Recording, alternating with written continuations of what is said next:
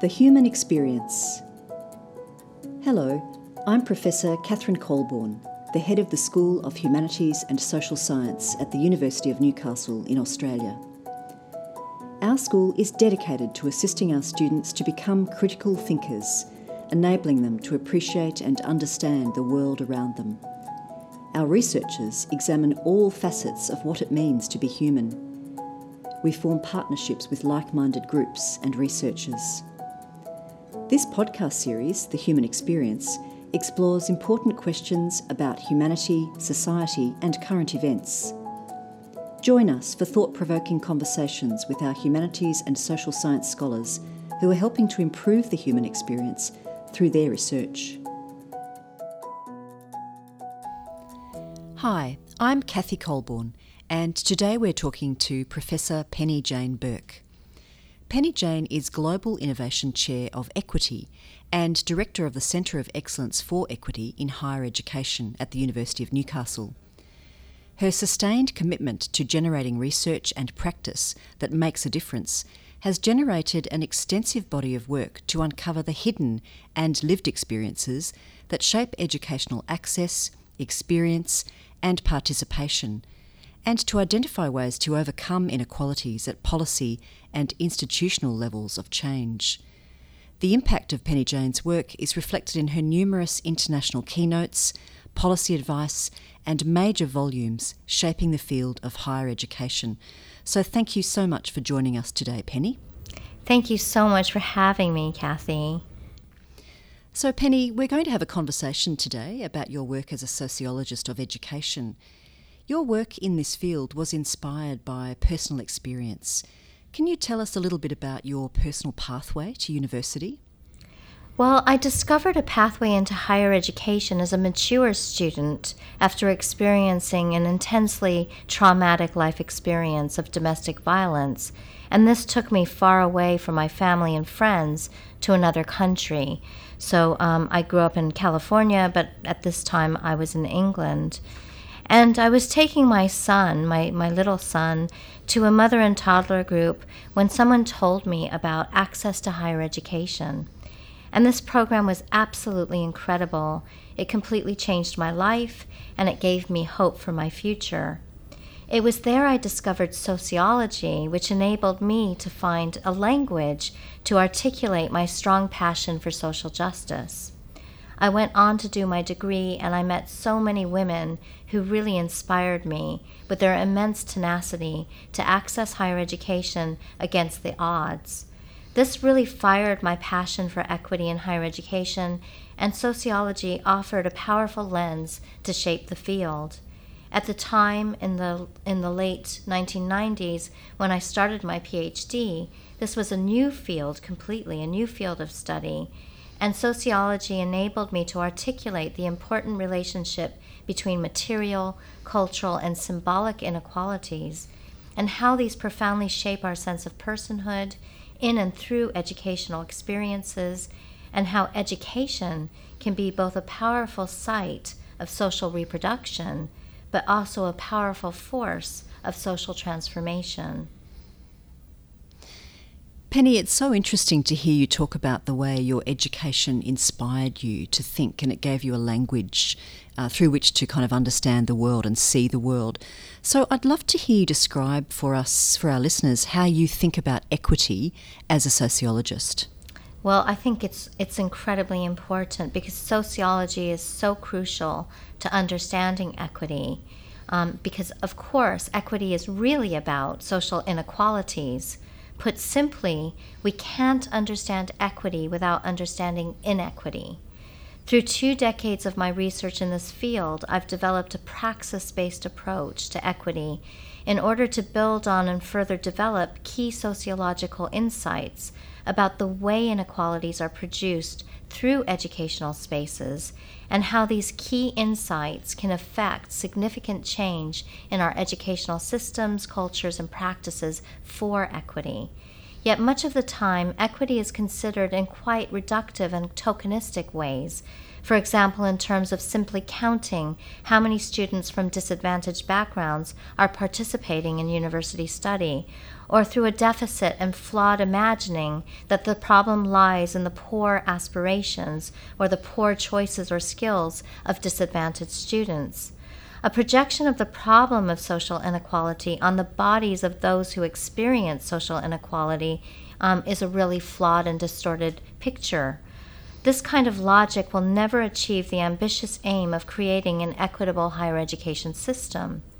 Ensuring that students from underrepresented backgrounds have access to higher education is paramount, but this is far more than a counting exercise. We need also to understand how educational institutions reproduce, reflect, and legitimize the knowledge, histories, personhoods, and experiences of more socially privileged groups in society. Those from underrepresented backgrounds, such as low socioeconomic status and indigenous students, are expected to transform themselves to fit into the dominant conventions, values, cultures, and ways of being that are legitimized through institutions such as higher education. And this is a form of symbolic violence and often becomes internalized in personal experience as a sense of shame, as a sense of not feeling smart enough or good enough, or a feeling of not belonging. Sociology is an analytical lens that can help us to reframe the problem of equity, not in terms of what individuals lack, but in terms of how we might transform education as a project of social justice. This will not only benefit individuals, but also to help ensure that higher education can contribute to society in broader terms, including but also extending beyond the economy. Understanding that university students and staff are not simply human resources, but are human beings. It's so interesting to hear you say that because I've uh, recently been witnessing and hearing a lot about people's wider cynicism about demand driven funding and debates around that that are, are, raging on social media at the moment that have been I've been finding it quite hard to understand why uh, there is such cynicism given the, the access to education is, is so important. So it's really interesting to hear you say that and, and on the theme of higher education, you've been involved in higher education leadership for a number of years now, so both internationally and in Australia here in Newcastle. So I'm sure that you've speculated about something you'd like to change. What's one thing you wish you could change uh, that would have a real impact on access to education? Well, I think the, the kind of broad framework in which leadership is, is being constructed and understood, I think leadership in higher education is way too often being driven by corporate, commercialized, and business logics, in which education is viewed as a commodity or product, staff are viewed as human resources, and students are viewed as customers or clients. Leadership underpinned by these kinds of drivers, I think, is deeply flawed and pushes us to lose sight of the key and fundamental mission of higher education, which is to nurture learning and to generate knowledge and understanding about key issues of our times and for our collective and individual future sustainability. Higher education should be a space in which to also push the boundaries on what it is to be a leader in the contemporary world and in relation to the complex challenges we face. The humanities and social sciences have an absolutely key role to play in this. We can't think about equity without thinking about leadership. Our leaders are fundamental in creating the conditions for greater equity and social justice. Key questions for us to be asking might include how might we bring sociological and, say, philosophical insights to bear on how leadership is being understood? How might this embed a strong ethics of empathy and equity?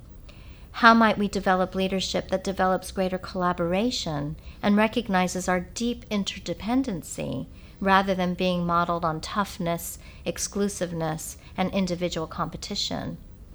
How might leaders work to ensure the inclusion of communities who have historically been excluded from influential institutions such as higher education.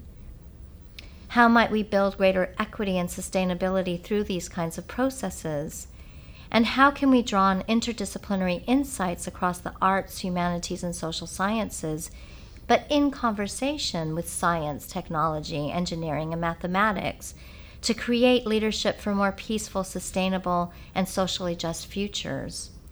So, in my view, we need to shift the focus of leadership in higher education from the distractions of commercialization and marketization to explicit sets of educational principles that enrich our society, collective health and well being, and generate parity of participation in knowledge formation and across our society. Thank you so much. That's a, a, a, grand set of, of aims and ambitions. And these are things that you're exploring in your role as Director of the Centre of Excellence for Equity in Higher Education. So I'm interested to hear you describe the role of that centre, both uh, at the University of Newcastle, but also more broadly.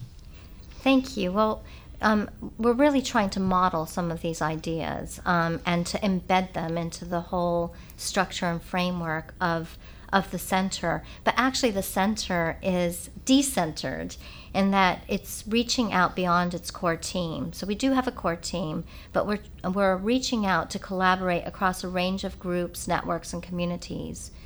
And working together in collaborative ways to create transforma- uh, transformative change for equity and social justice across all of our practices, both in but also beyond higher education.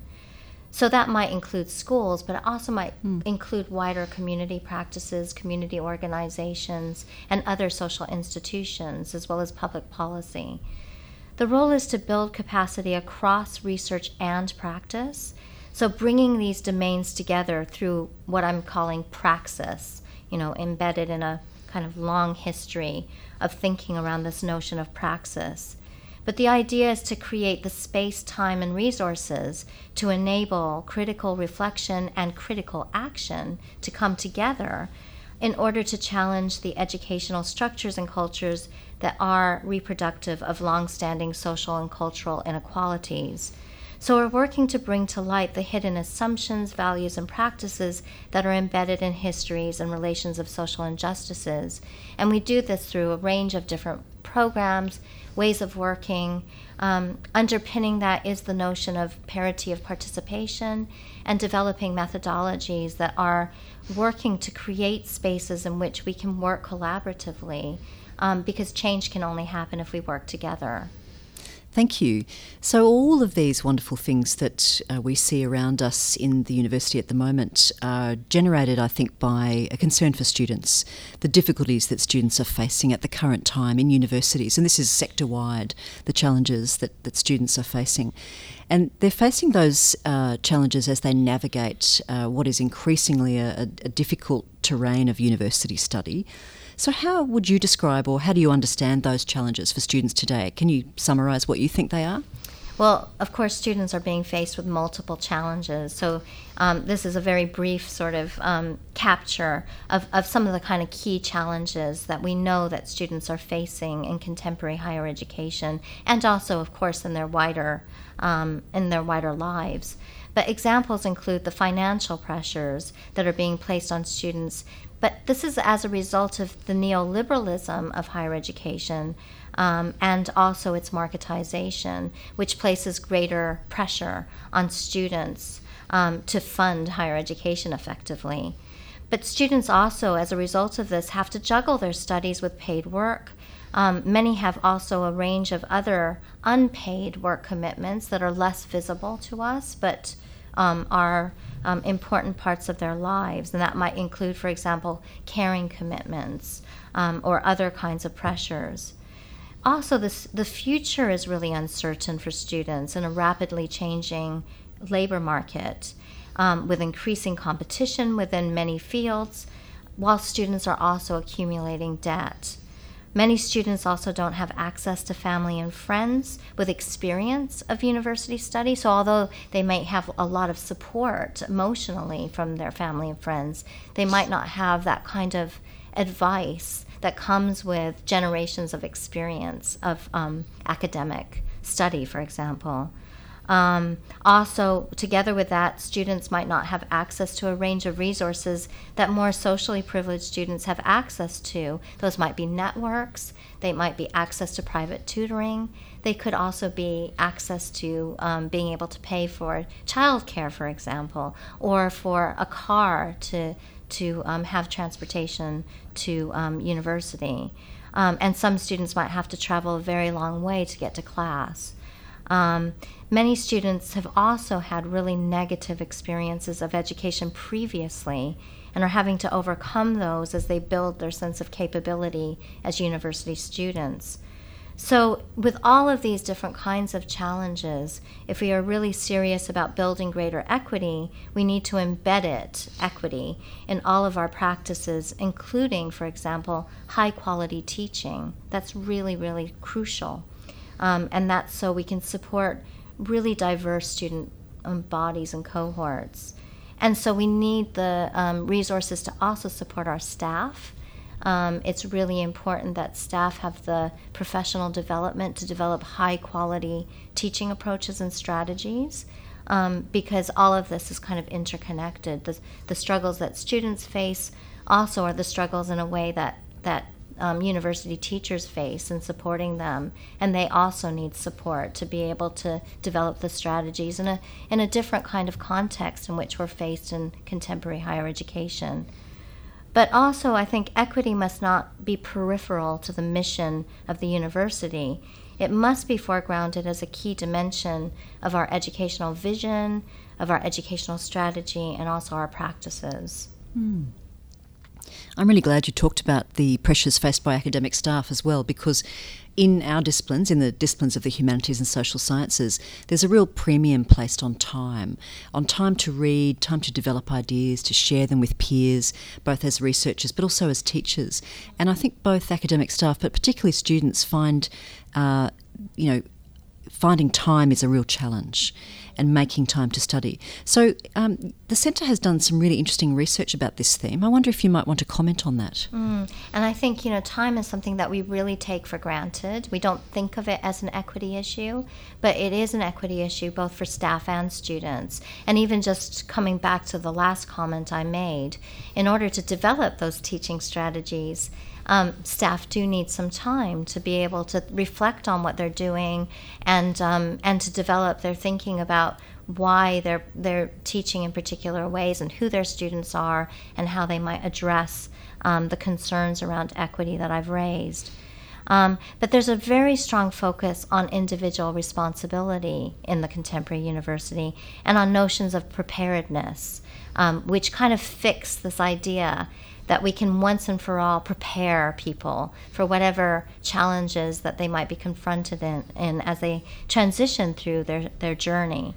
Um, but we often fail to address the wider context in which students participate in higher education. So we emphasize the need for individual students and staff, actually, to develop good time management skills I think that this completely overlooks that students have very different and unequal relations to time, and our research reinforces that that um, that point.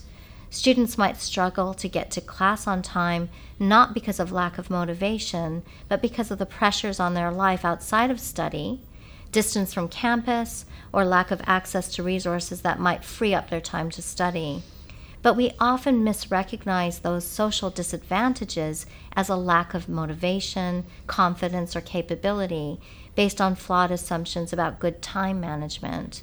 For students who have already experienced discrimination or exclusion at school, this can significantly undermine their sense of belonging at university or their sense of identity as a university student. This is exacerbated by discourses of dumbing down, especially when students have had to struggle with distorted constructions of who they are around damaging language such as dumb, being called dumb, um, either in their previous experiences or in their present ones. And experiences of feeling dumb are most likely attached to not having access to high quality educational opportunities and resources than any kind of reflection of capability, of, of kind of innate capability.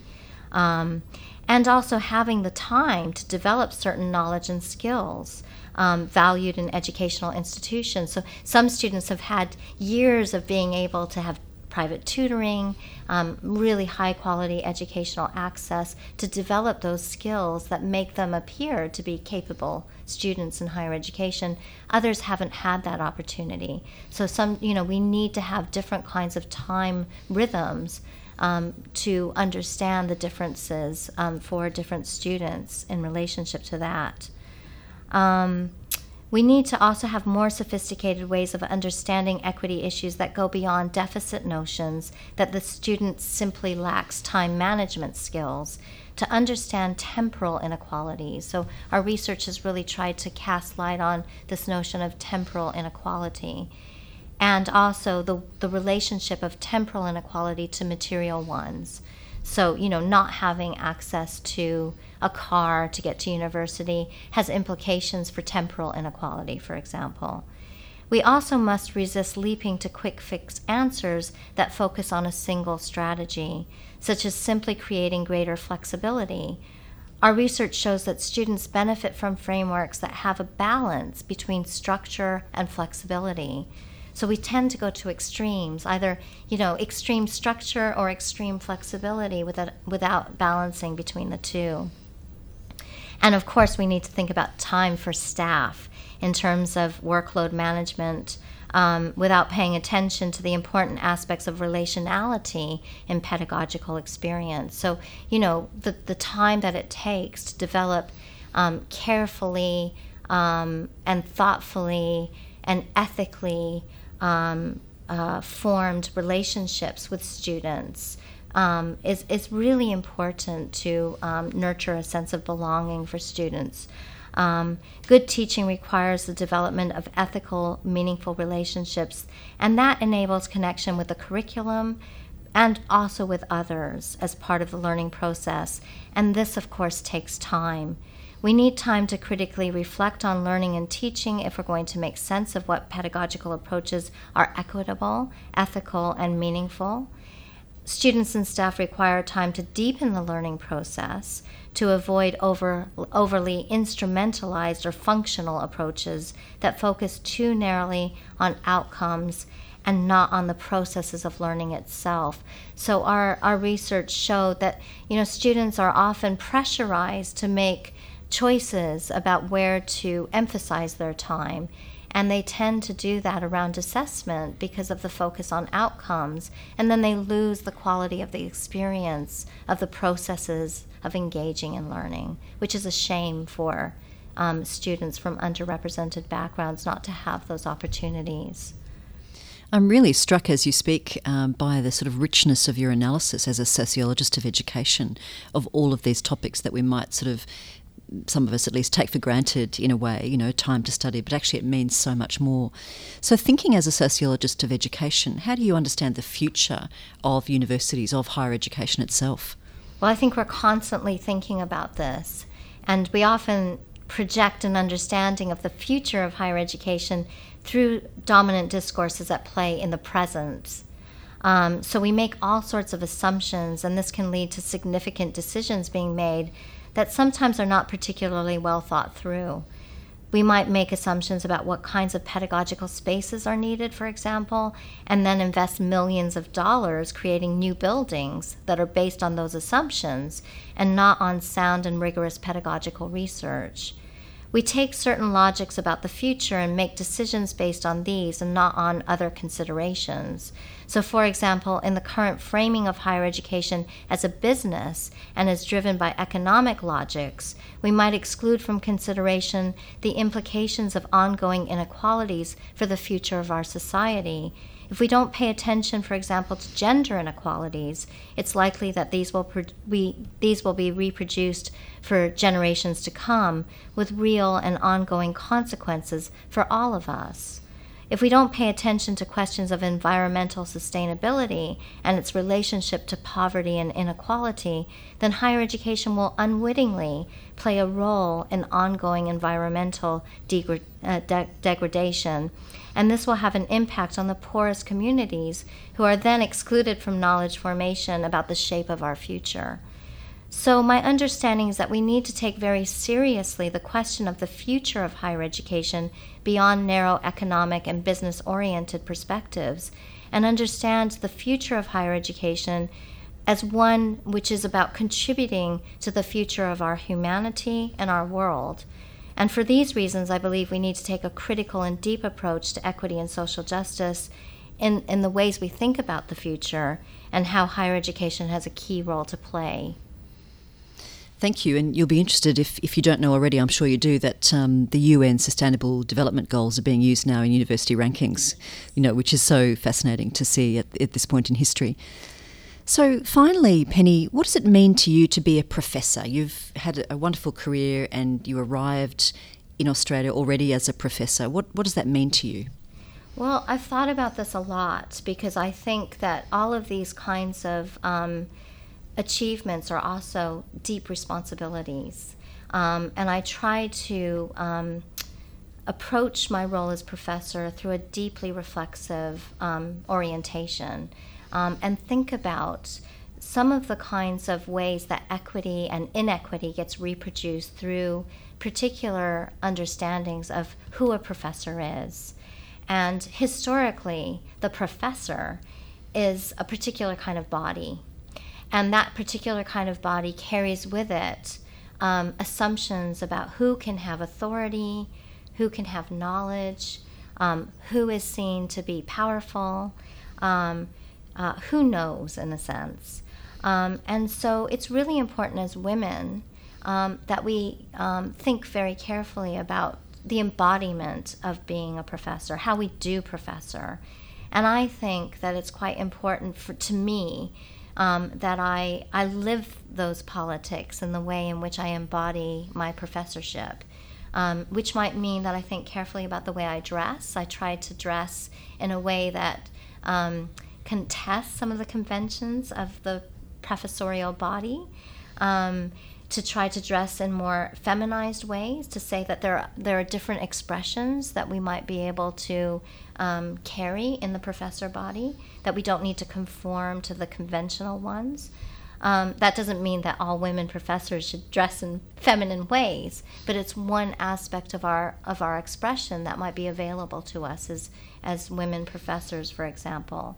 Um, but it's also really important that um, through the embodiment of a different kind of expression of professor, that we're showing that there's other um, other bodies that can carry authority, um, other ways of knowing, other ways of um, of contributing to knowledge formation, and so I think that as part of that, it's about um, that senior role in university and how we can do leadership differently as well as, as professors.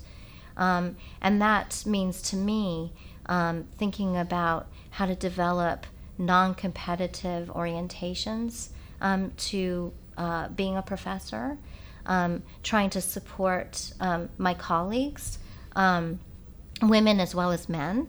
Um, being a mentor and taking that role very seriously, um, uh, having empathy and understanding and not casting judgment on people who aren't um, being academics in the same way that I am.